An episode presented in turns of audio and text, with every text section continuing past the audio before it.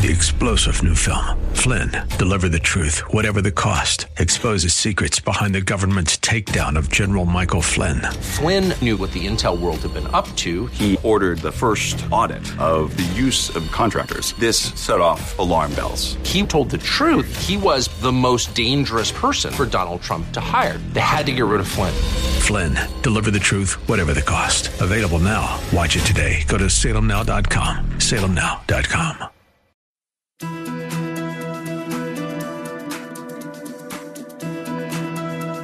It's time to sit back, relax, and listen to Conversations with Joan. Conversations with Joan will inspire, motivate, and empower you. Live your best life now. Listen, learn, think, and decide. And now, here's your host, Joan Herman.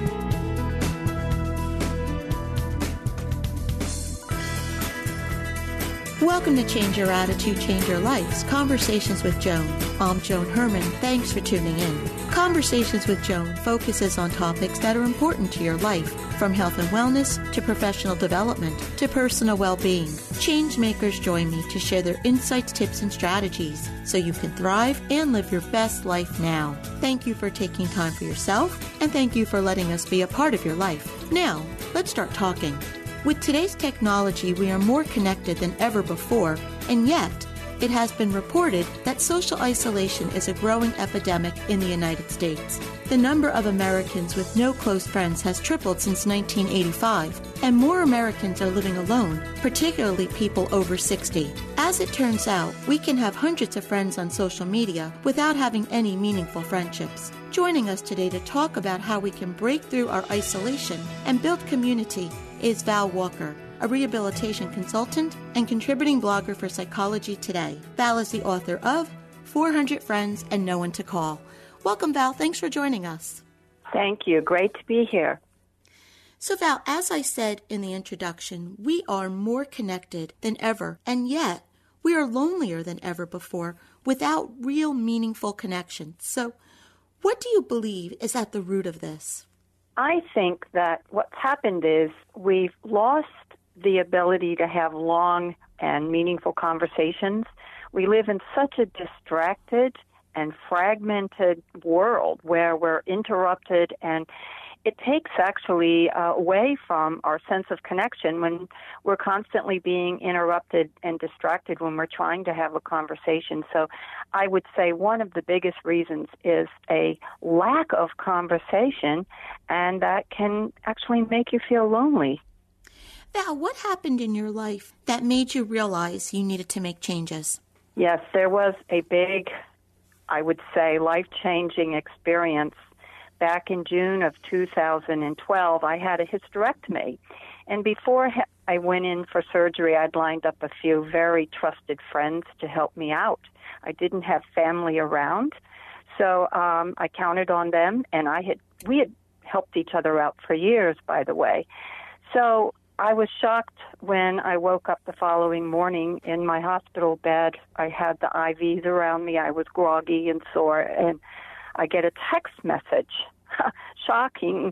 I looked at it and found out that my friend could not show up. She had a family emergency and a lot of other things just I couldn't reach out to anyone. I was totally stranded and um long story made short the hospital discharged me at 3 that afternoon. Uh I sat in the lobby and had no one I could reach. Uh, I felt very abandoned, very afraid. Uh, I couldn't believe that I had, I knew so many people, but I couldn't find anybody to help me out. Mm-hmm. Uh, I was very ashamed. So, Val, one of the interesting things that I've learned in my life is that I'm the connector. If I don't initiate activities, they don't happen. And people will often say to me that they think I'm too busy or they don't want to bother me. So, why do you think that that's the case? Why are there some people like me that are the initiators and others who don't think to do it? Oh, I could answer that because I used to be one of the people who was afraid to initiate. I was introverted, and I really had thought, well, people are sort of supposed to somehow pick up on these cues, but they don't always. So, what I learned from my experience of having no one show up at the hospital, and this came upon me through my sense of compassion, the way I got the message, I had to be proactive and reach out and be like an advocate for myself. Bottom line was my self compassion for my sense of loneliness and shame, for feeling like I lacked support. You see, I felt so bad about myself. Did I do something wrong? Why did these people not show up? Was I not such a good friend? Were they not such good friends? So, what I needed to do was I reminded myself, golly, Val, you've been a counselor. You're a rehabilitation counselor. You've worked with people who are far lonelier and more isolated than you for 20 years. What did you do for them? Well, first of all, you advocated for them. You spoke up for them. You taught them to self advocate. You taught them to ask for help. And you taught them mostly to learn how to find the right kinds of people who could respond. So bottom line, Joan, is I learned to do that for myself. I finally, that was my wake up call.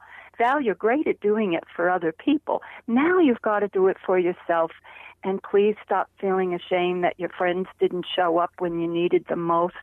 So I did turn it around, Joan, and that's what made me want to write a book about this. I realized it had to come from within to reach out, and that when you give support, you might actually get support. It goes both ways. so there's nothing for a person to feel bad about because that is the first question when you're left alone. You automatically think, What did I do wrong? Yes, and there's stigma in our society that if people don't show up, you must have done something wrong. There's enormous stigma about being without support. Oh my gosh, my family's not around. Oh, I don't have a spouse. Oh, I don't have this person or I don't have that. Who can I count on?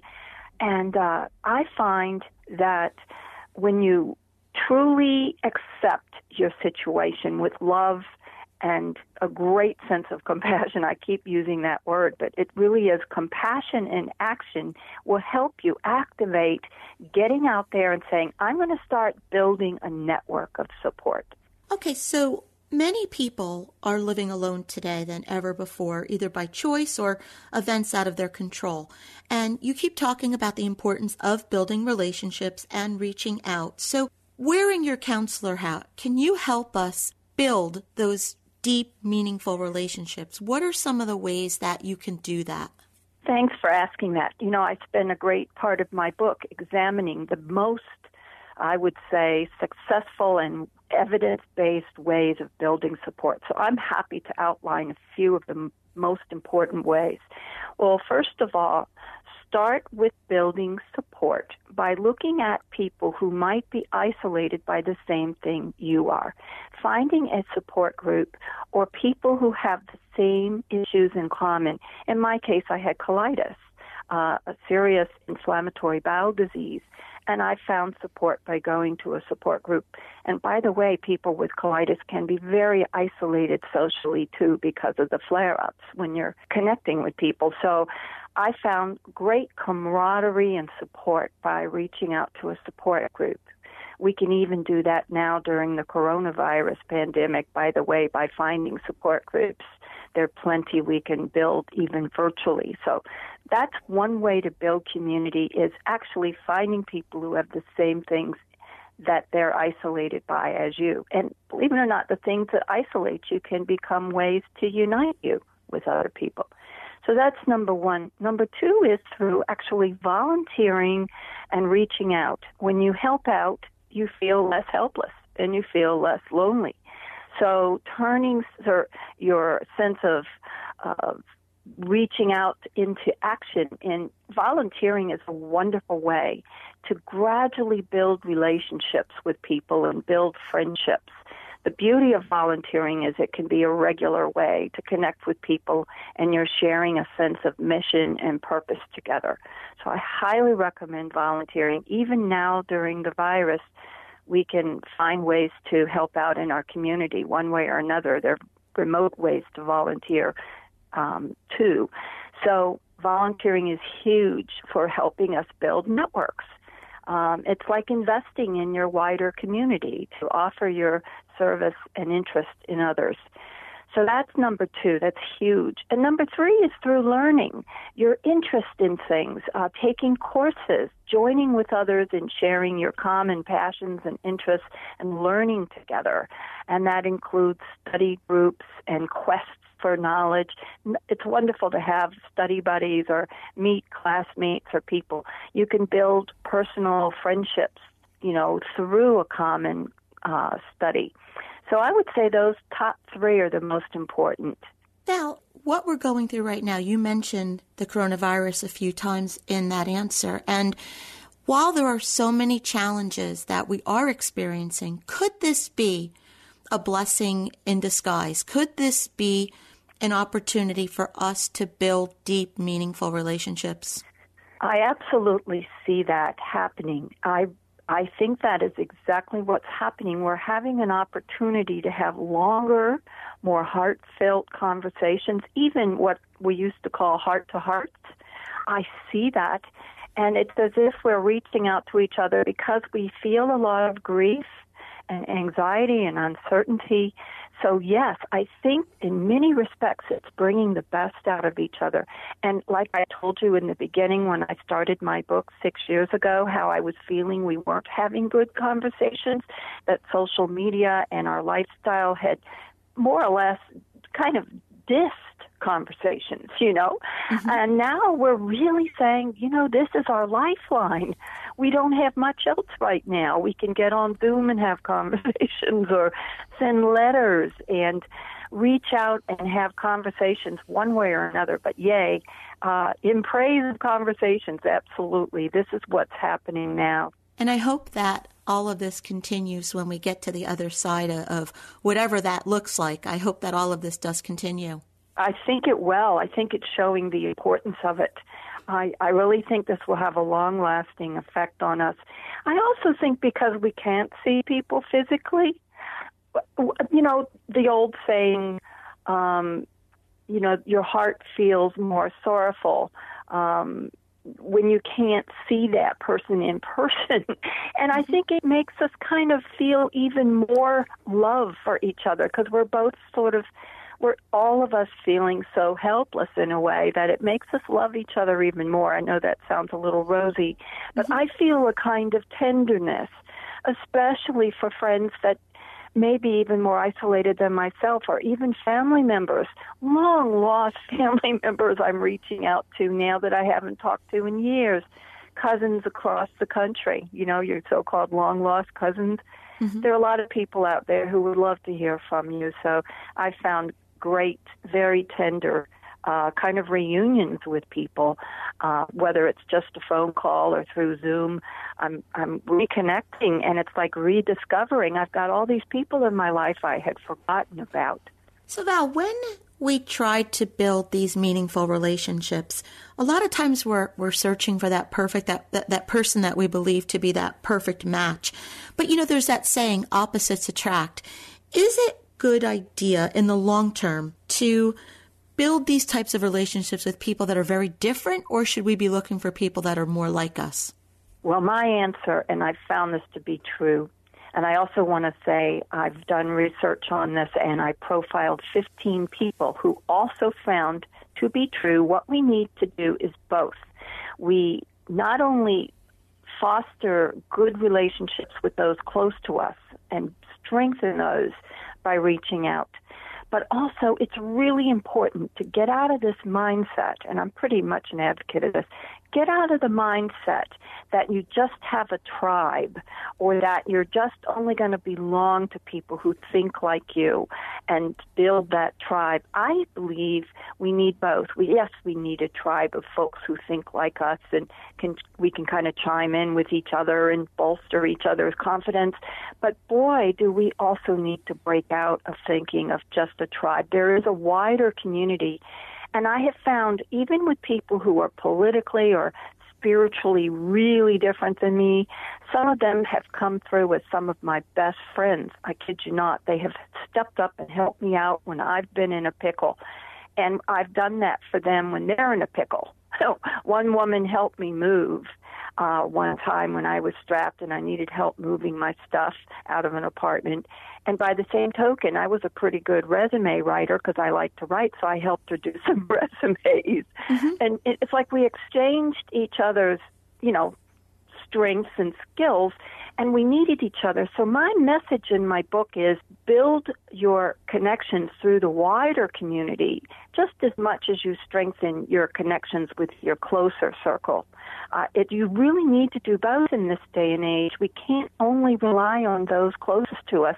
As I told you my story about being stranded in the hospital, it's because I was over reliant on just a couple of friends. I dare say I learned a lesson to invest more in people both at work or in my wider community so that it was okay to ask for help and that I could also help them. Now, even when we follow your advice and, and we try all of these things, there will still be people who may not be interested in developing a friendship. So when that happens, what advice do you offer to help us avoid that feeling of rejection? Boy, it does. And I'm just going to say it, it does hurt sometimes when we have put ourselves out to someone and shared our heart with someone, and for some reason that person just is not interested in having you in their life one way or another. I think it does, first of all, there is pain, uh, and we need to do something with that pain. And one of my I hate sounding like I'm handing out advice, but what's been helpful for me, my clients, as well as the people I profiled in my book, is that we do need to find at least one comforting presence for ourselves that we can be vulnerable with.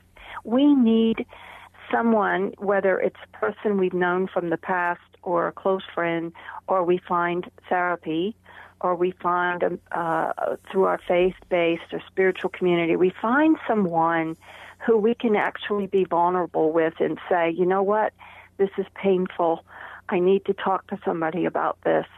I don't think we can do this all by ourselves, Joan, reaching out to people. And we need a person who's basically in our court, rooting for us, encouraging us, helping us. And actually, we sometimes need to practice having conversation. We might be rusty. We might have been isolated by so much that we've lost our ability to have an easy conversation and chat with somebody.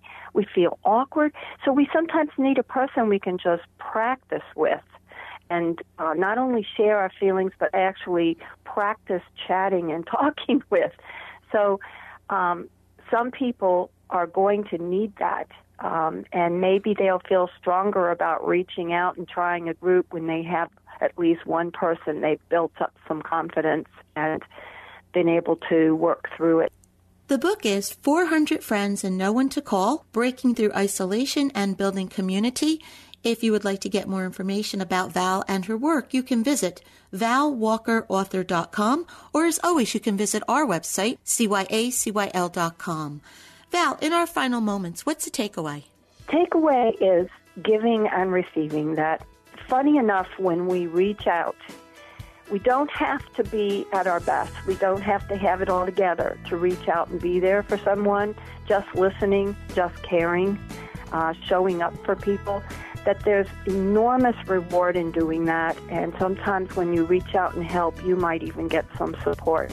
And during this time of grief and anxiety, as well as social distancing, uh, please don't shy away. Keep reaching out. You might be surprised just how much uh, you feel better by just connecting with someone. Val, thank you so much for joining us. Thank you so much. This is Conversations with Joan. Stay with us. We'll be right back.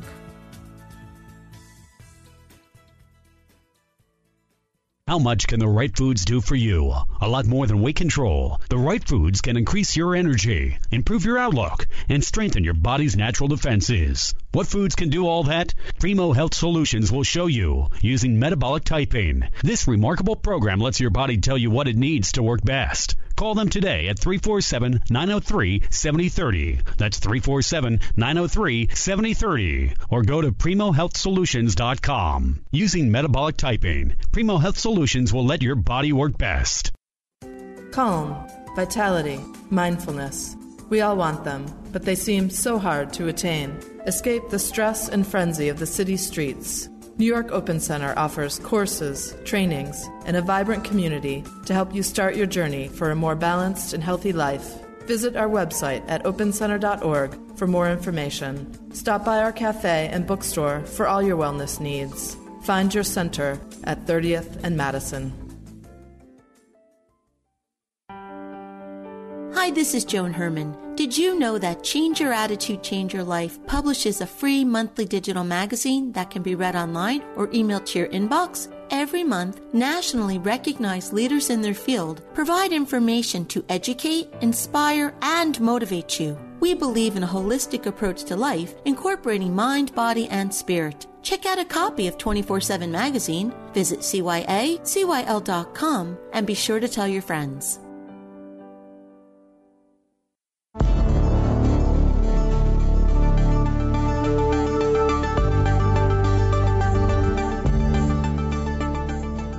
It's time for To Your Health. Joining us today is Eileen Lashinsky, the founder and creator of Find Body Freedom, a program developed for women who want to change their relationship with their bodies. For over three decades, Eileen battled with her own issues with body image, weight, and her relationship with food. After trying every diet on the market, she realized that the answers to her struggles were right inside her body. Since then, Eileen has been working with women to guide them to discover their own innate body wisdom and to find body freedom. She is here today to discuss the importance of a positive body image for women. Welcome, Eileen. Thank you so much for joining us. Oh, thank you for having me, Joan. It's a pleasure to be here with you. Eileen, women receive messages about beauty from so many external sources. We're given such unrealistic expectations that have a tremendous influence on the way we end up feeling about ourselves. How do these messages impact self esteem and emotional development? Uh, I think that's a wonderful question. Um, negatively, the messages that we receive uh, affect us negatively throughout our lives. They can't help but because the images, as you said, the images that we receive are unrealistic. Yet they're presented as if this is the way we should look, this is the way we should have unflawed uh, skin and a perfectly um, elongated and toned body, and it's virtually impossible for many women. One, because we're human and we're not uh, walking around with the ability to Photoshop and airbrush ourselves. And uh, number two, there are so many women, um, myself included, who are not built to look like the cultural ideal of beauty today, which is thin and lean. So, because these messages, whether they be negative or positive, they create the way that we see ourselves. And can you explain then how these self thoughts influence what we do or don't do? Another wonderful question. Um, when we're not feeling good about ourselves, uh, we don't necessarily uh, take risks. When we don't feel good about ourselves, we don't necessarily uh, have the energy to uh, try new things. For example, whether it's to uh, try a dating website or to go uh, searching for a new job because the one we have um, has become uh, unsatisfactory to us. We don't necessarily embark on the activities that we used to find maybe when we were children um, exciting or um, important in our lives, whether it's going to the beach for a swim or whether it's uh, going out to restaurants and trying new foods, getting together with our friends. Because we don't feel good about ourselves, there are so many women amongst us whose lives have begun to shrink because they have negative thoughts and feelings about their bodies. And this is such a life saving message, Eileen, because I believe in, and I know you do as well, that this is something we need to teach our children because it can, as you're explaining, help us to take more chances in life, to actually live a life, and and the ramifications can go all the way to, you know, God forbid, suicide when someone feels so badly about herself. So, understanding the scope of the problem and the need for change, what do we do? What strategies can we implement to start to see ourselves in a different light? Another wonderful question. And before I answer that specifically, I need to say that we, we cannot expect that the change is going to come external to us because we have multi billion dollar companies and industries, diet industry, exercise industry, fashion industry, who are marketing to us that we have flaws and that their whole goal is not to make us feel better. Oh, by the way, their goal is to make us feel bad about ourselves. So we'll buy their products and services so that we will feel better about ourselves, but of course we don't because it's impossible to look like those um, marketing messages. So there's that. So the point being that each of us has to take it upon ourselves as individual women to change ourselves. And so what happened for me many decades ago, I decided that I was going to keep track of my negative thoughts about my body. I was going to keep track of my negative thoughts about myself. And there were two messages that came up for me pretty repeatedly, Joan. The first one was, You're stupid. And mm-hmm. I'm um, the farthest thing from stupid. And the second thing that came up all the time was, You're fat and your fat was pretty pervasive. It would just, the, the thought would pop into my head whether I passed by a store window and saw either the mannequin or my reflection in the store. And also, um, it happened because I would, you know, get dressed in the morning or get undressed at night, and there would be this imperfect body staring back at me, and I would say, You're fat. And the point here is that I carried around a little notebook and I wrote down uh, a hashtag for every thought that I had that was either about I'm stupid or I'm fat. And I can't tell you how many little notebooks in my purse that I filled up. And then what I realized I had to do was stop that message. So I said to myself, I learned to say, stop it, Eileen. That's not helpful. And I said, I'm sorry, Eileen, that was mean, or that was faulty, or that was whatever. And then I reframed it. So I'm fat became, you know, you're not fat, but you're just not feeling all that good about yourself today, which is not a, a totally positive message because I wasn't in a place where I was able to be positive about myself. However, it's certainly did not have the negative impact. It didn't take the toll psychologically, emotionally on my life that you're fat or you're stupid did. Everything that you said. I'm sure is resonating with many of our listeners because those were two statements that I used most of my life up until the age of 43. Well, and those were go. the two of them.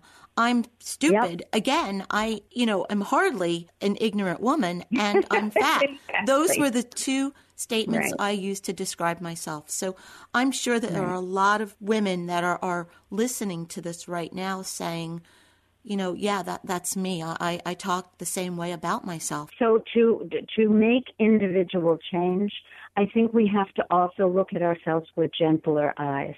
So, you know, I pretend that I've just got this uh, lush lighting in my bathroom and over the mirrors in in my house so my skin is glowy and I don't see the wrinkles or the you know cellulite. Do I have cellulite? Yes I have cellulite. I don't see any of that. So I look at myself through gentler eyes now. I would recommend women do that.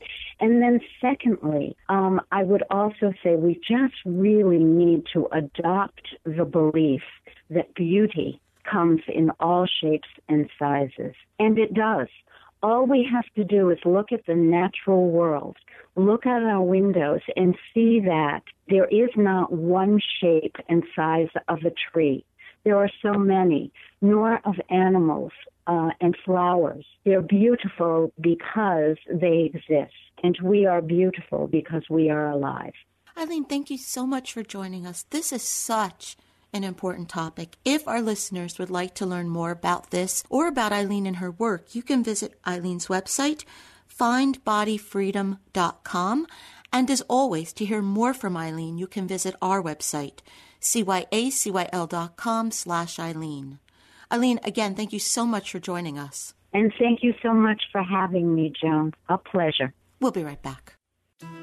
In today's supercharged do it now world, convenience is key. Now, you can listen to Conversations with Joan at a time that's best for you. Simply visit your favorite podcast site, search for Conversations with Joan, and subscribe. New shows drop every Monday. You can also access the podcast through our website, cyacyl.com. Start your week on a positive note. Listen to Conversations with Joan.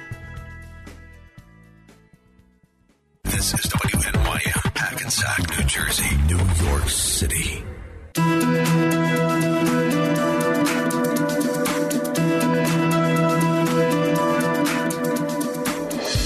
Welcome back to Conversations with Joan. I'm Joan Herman. Thanks for staying with us. The coronavirus outbreak has many of us worried about staying healthy. To combat this or any illness, it's important to keep our immune system in top fighting shape. Joining us today to provide tips so we can do that is Mark Anthony, the founder of Prospect Fitness located in Brooklyn, New York. Mark is also the vice president of operations for Diet Typing Systems, an online personal diet therapy system. Welcome, Mark. Thank you so much for joining us. Hi, Joan. Thank you so much for having me on today. So, Mark, we've been stuck in our house, scared, lonely, sad, and when we have those types of feelings, we may tend to eat junk food or sit on the couch watching TV. How important is proper nutrition and exercise to keeping the immune system strong anytime, but especially now? It's of the most importance at this point in time. Uh, with the current COVID pandemic and how fast it came on, we kind of need to be prepared for anything at this point in time. But you definitely can't let your immune system slide. It's really important to find the personalized diet that works best for you and stick with it and shoot for roughly about 20 to 45 minutes of exercise at roughly about 60% of your top end volume. You don't want to go over because there's actually a study out there that's been proved that if you exercise too much, you can actually risk yourself for greater infection. So you don't want to burn yourself out. So, Mark, you're a trainer. So, what would you say to one of your clients who just says to you, I'm tired, I'm depressed, I don't want to get off this couch?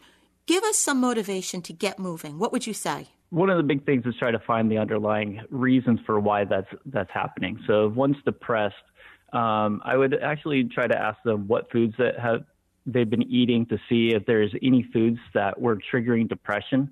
So a lot of times, like excess starchy foods or sugary foods could actually uh, put somebody into a depressive roller coaster ride. Um, if there is some real emotional stress going on, it might be best to refer them out to a psychologist or somebody that can that can get them going. But then just you know, also it could just be like, hey, um, they need to get off the couch, and maybe about 10 minutes of just some light, moderate exercise might be enough to kind of tip the scale for them to feel good. And then if they just keep going for 10 minutes and then increasing to 20 or 30 minutes, they might get back onto the, the track that they were once before. And that's because movement of any kind, it produces more serotonin in the brain, which is that feel good, happy chemical. Absolutely. So, uh, movement does a lot of things. It clears toxins out of the body. Um, it starts burning up the extra glucose in our in our bodies, and too much glucose can set us up for um, adverse health conditions as well. So, at a time like this, Mark, we may not have access to the fresh produce the way we want, or we may be limited in our selection. So, what do you advise we eat and stay away from in order to make the best of this situation? Um, some of the best foods uh, that are mood uh, producing are things like spinach, mushrooms, pumpkin seeds, uh, asparagus and uh, a little bit of lamb or liver also work well, as well as uh, almonds and wild salmon as well. So those uh, help improve, have been proven to improve people's moods. Being in close quarters in our home, sometimes we don't really have the space to do some type of exercise. But is there something that you recommend when we're limited on space? You know, there's lots of ways to make what was a common exercise a little bit more difficult. As far as like squats, um, if you all of a sudden just balance on one leg and try to do a squat on one leg, uh, you can make it immensely harder. Also, if you uh, have a step and you put one foot off the side of the step and try to do a body weight step up just from there, the exercise can become harder. If you start holding things in one hand versus the other hand, or lifting something with one hand versus two hands, all of a sudden exercises become more increasingly difficult. So there's a range and there's a way of uh, changing your body position or changing how you're holding something that will all of a sudden make that exercise increase in difficulty. So, Mark, what's the takeaway regarding food and, and exercise at this time? Definitely keep doing it. Um, it is the most important thing that you can do. You never know when something is going to strike, and you need to be ready. Um, the pandemic came on really fast. And that's the one thing that I have learned um, just being here in New York that you need to you need to be prepared. So letting yourself go at this point in time is not going to set you up for success for making it through the pandemic and coming out on the other side feeling your best and being your most healthy. Mark, thank you so much for joining us. If you would like to learn more about Mark or any of his work, you can visit prospectfitness.com. Again, that's prospectfitness.com. Or as always, you can visit our website, cyacyl.com. Mark, thank you so much for joining us. Thank you so much, John. We'll be right back.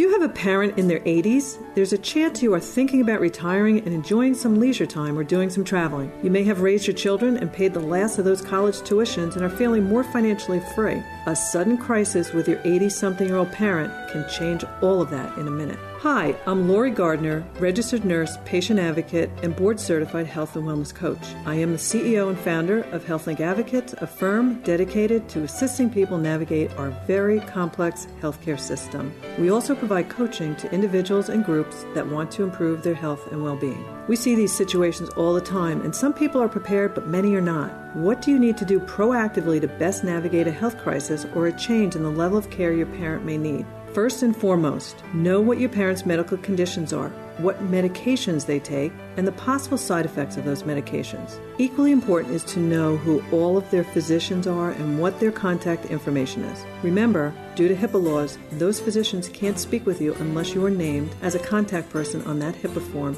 In regards to legal matters, it is wise to have a power of attorney, a healthcare proxy document, and an advance directive.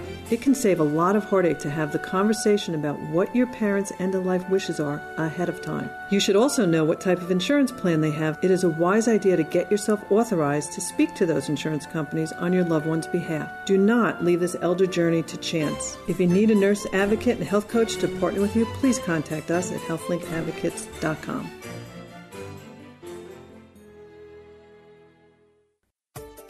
Time is often viewed as the passing minutes measured by the clock or as the stream of the days marked on a calendar.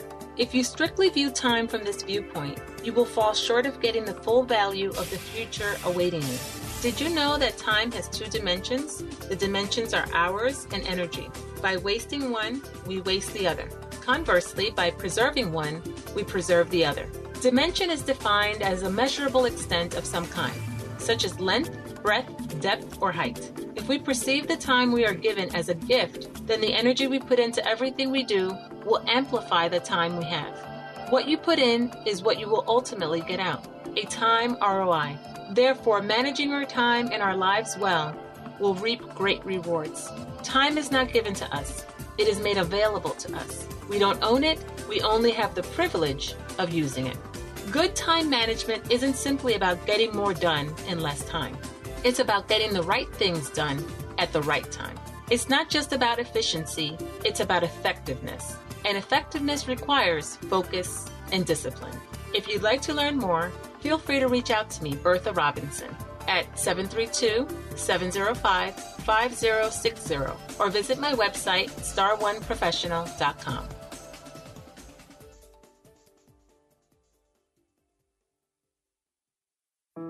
Do you ever think to yourself, what is my life's purpose? Or why am I here? Hi, I'm Jessica L. Conrad. I'm a certified life coach. I have a master's in holistic health studies. I'm a member of Resolve and also a member of the ICF New Jersey. I support women who feel they are at a crossroads in life by helping them find clarity and direction. I specialize in helping women with infertility and reproductive disorders. To answer this question, it is most important for you to understand your life purpose is who you are at your core, not the roles you play in life. To further clarify this, you can ask yourself the five W's. Who are you called to be in life? What is the legacy you hope to have? When do you feel aligned or fulfilled? Where do you currently find meaning? And last, why are you here on this earth? These questions will begin to help you on your journey to find your life purpose. For more information or to contact me, please visit my website at jessicalconrad.com. There, you will also be able to book a free 20 minute discovery call.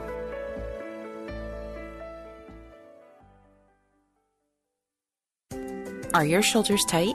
Do stretch and move. Movement is so important, yet many people do not take the time to do some simple stretches every day to keep their bodies in optimum health. Hi, I'm Carrie Carapito from KNP Holistic Health and Fitness. I'm a yoga teacher and holistic health and lifestyle coach. I believe movement is a key to longevity. Simple stretches can help keep your joints lubricated, your muscles flexible and toned, and your mind calm. I hear of many cases of frozen shoulder syndrome today. Why does this happen? This happens because the shoulder joint does not get as much movement as it should. When you move move your shoulder, your bursa sacs emit a fluid called synovial fluid, which lubricates your joints and keeps them healthy. Don't get frozen shoulder syndrome. Start moving today. You can start by just rolling your shoulders back gently. Try rolling them forward a few times. Then take it into a little deeper roll, really working the shoulders and upper back. Try cow face pose arms. Raise your right hand to the sky. Bring your left hand to the small of your back. Your palm should face out. The top of your hand is touching your back here. Start walking your left hand up your spine as far as you can without pulling on anything. This should be comfortable. Bend Bend your right elbow so your right hand comes down to your back. Can your right hand meet your left hand? If so, hook your fingers together here. If the fingers do not meet, use a belt or a strap to gently stretch the shoulders. Keep your back straight, chin up, and chest out. Try to keep your right elbow pointed towards the sky and your left elbow pointed toward the ground. You should not feel any tingling or numbness or pain. If you do, let go immediately. Try to stay here for a few breaths, then gently release the hands and bring them back to your sides and roll the shoulders back. Be sure to do this on the other side to keep everything even. Congratulations, you just did a yoga pose. Are you ready to continue on your yoga journey? Visit my website at knpholistic.com to book a group class or private session today.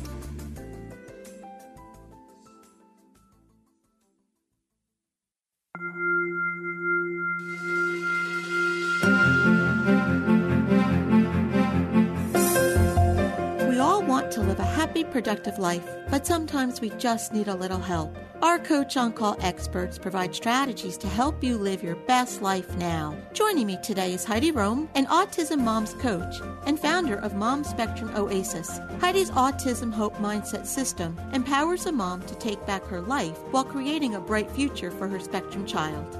Welcome, Heidi. Thank you so much for joining us. Thank you so much for having me here, Joan. It's a pleasure to be here. Heidi, you've spoken on this program about your autism path with your younger son, Ethan, and we know that he's now 14 and has severe autism that limits his ability to speak and it can trigger disruptive behaviors when he becomes upset from sensory overload.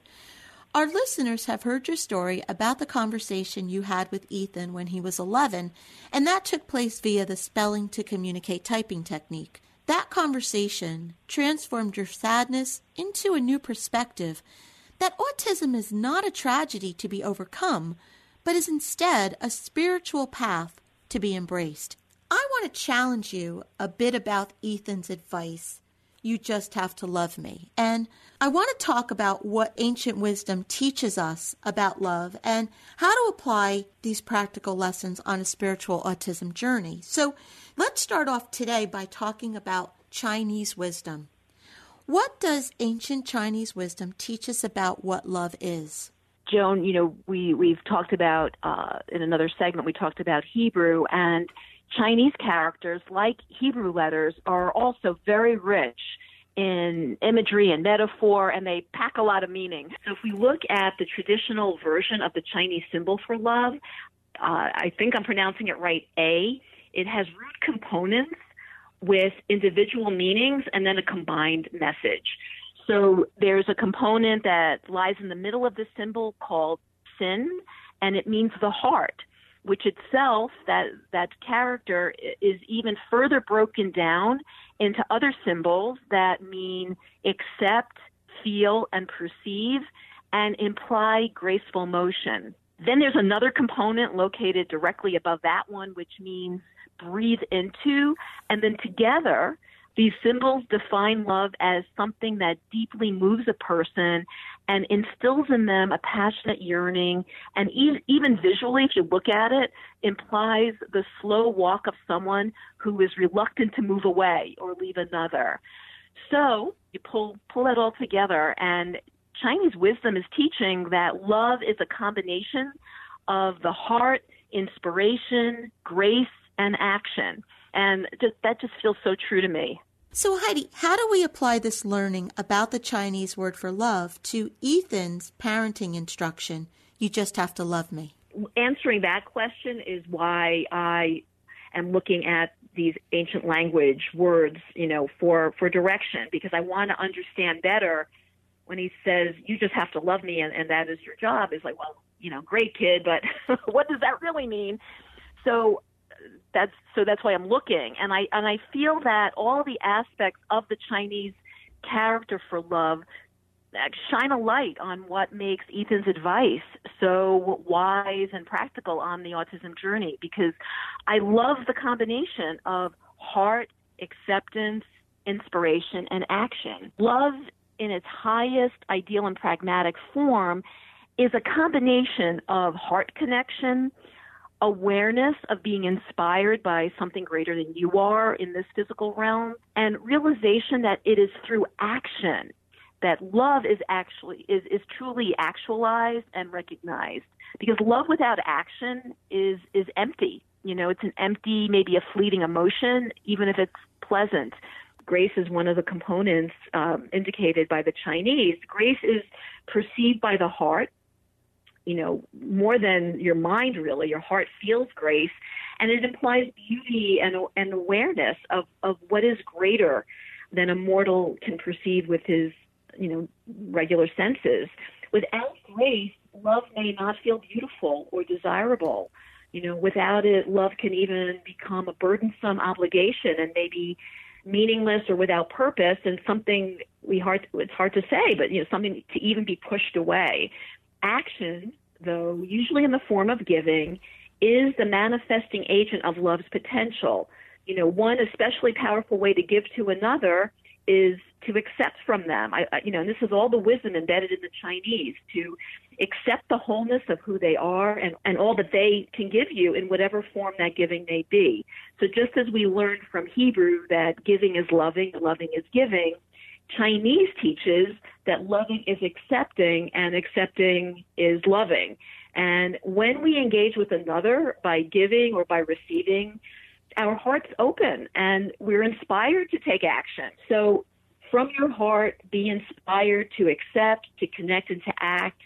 And this is how Ethan's words, you just have to love me and that is your job, can be interpreted through the lens of ancient Chinese wisdom about love reflected in its very language. Heidi, thank you so much for joining us. If you would like to learn more about this or Heidi and her work, you can visit momspectrumoasis.com. That's moms with an S, momspectrumoasis.com. Or as always, you can hear more from Heidi by visiting our website, cyacyl.com slash Heidi.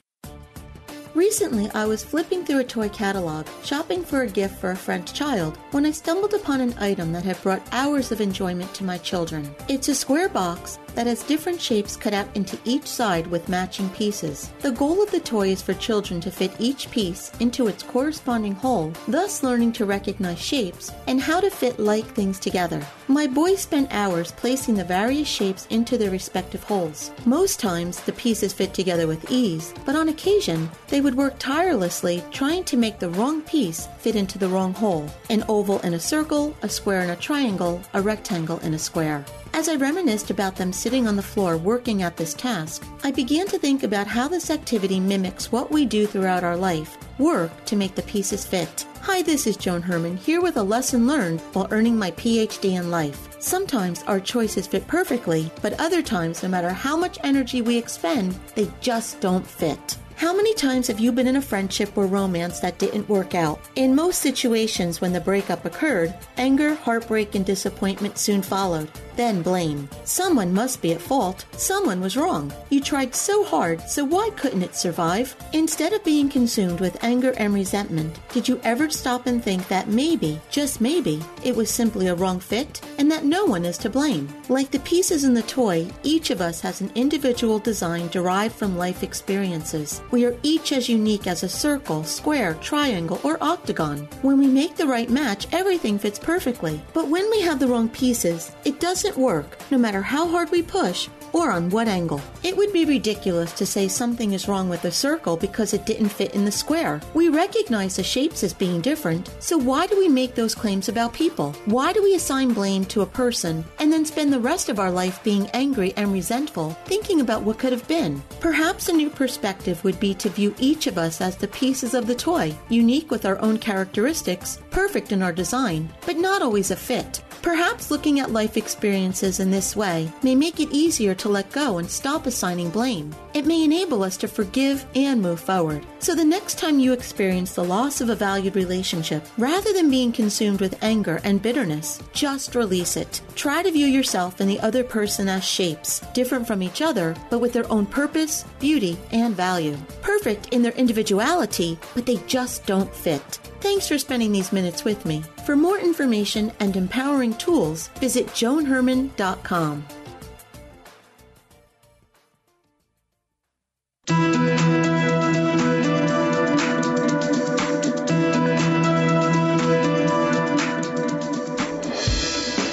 Thank you for joining us. I hope you found the show informative. Change Your Attitude, Change Your Life, we believe that knowledge is power. Take what you've learned, apply it, and live your best life now. Remember that the information provided is the opinion of our guest and should never replace the advice of a professional who knows your personal situation. If you'd like more information, visit our website, cyacyl.com. That stands for Change Your Attitude, Change Your Life. While on our site, listen to past shows on demand, read the digital magazine, sign up for our mailing list, and be sure to follow the show on social media. Until next time, this is Joan Herman. Thanks for tuning in.